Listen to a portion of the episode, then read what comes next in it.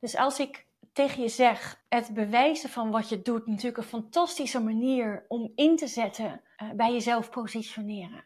Maar op het moment dat jij jezelf aan het bewijzen bent omdat het anders niet goed genoeg is, dan mag je, wat mij betreft, even terug naar de tekentafel. Hey leuke vrouw, goed dat je kijkt, luistert naar de podcast voor vrouwelijke leiders. Ik neem je mee in een heel interessant onderwerp en soms ook tegenstrijdig, terwijl het dat niet is. En precies dat leg ik uit. Weer een cryptische start van de podcast. Maar dat geeft niet, want het wordt, uh, ik licht het snel toe. Kijk, wanneer ben je jezelf nu aan het positioneren?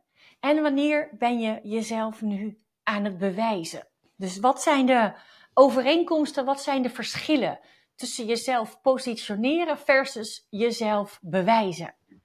Nou, kijk, wat je doet. Op het moment dat jij jezelf positioneert, dan probeer je iemand mee te nemen in wat jij doet, waar je voor staat, waar je naartoe wilt, bla bla bla bla bla.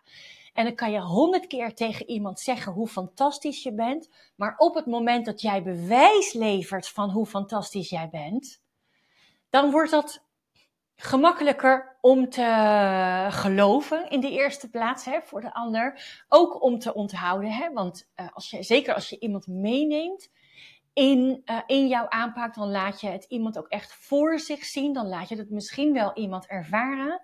En des te groter de kans allemaal dat iemand onthoudt hoe fantastisch jij bezig bent. En als je nu bij jezelf denkt, fantastisch bezig zijn.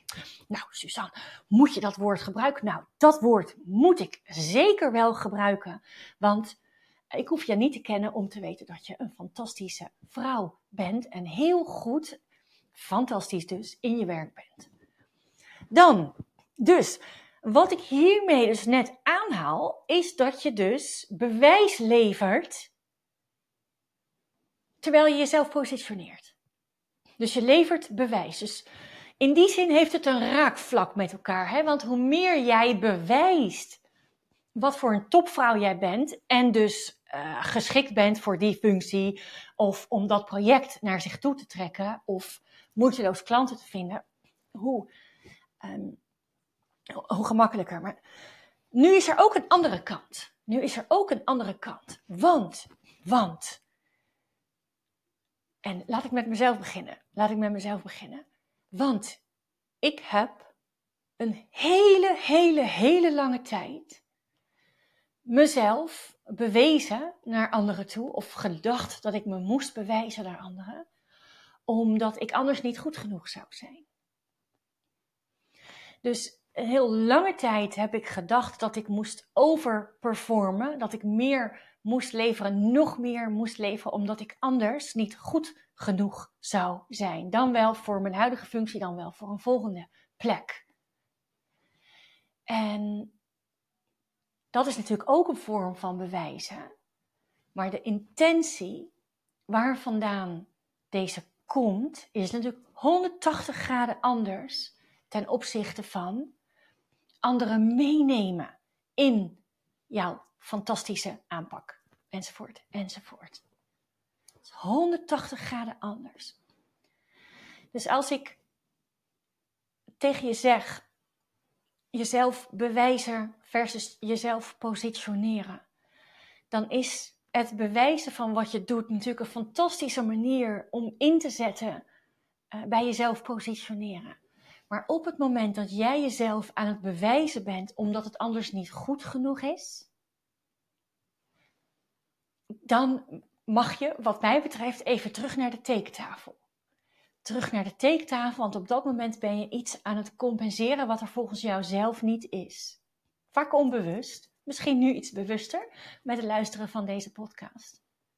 Zou fijn zijn, misschien enigszins irritant, maar wel fijn, want als je onbewust hè, jezelf aan het uh, bewijzen bent omdat het anders niet goed genoeg is, dan blijf je doorgaan met iets waarvan ik me oprecht afvraag of het jou wel dient. Ik denk namelijk van niet.